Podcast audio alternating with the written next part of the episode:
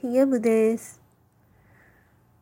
東京の学士会館での VR ゴーグルリアルイベントを終え、その後は神楽坂ダオでの幸さんのカクテルイベントに参戦し、そしてそこでも VR をいろんな人に体験していただきました。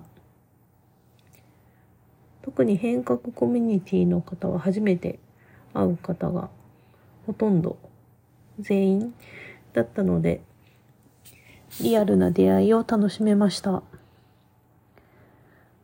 そして、帰ってきました。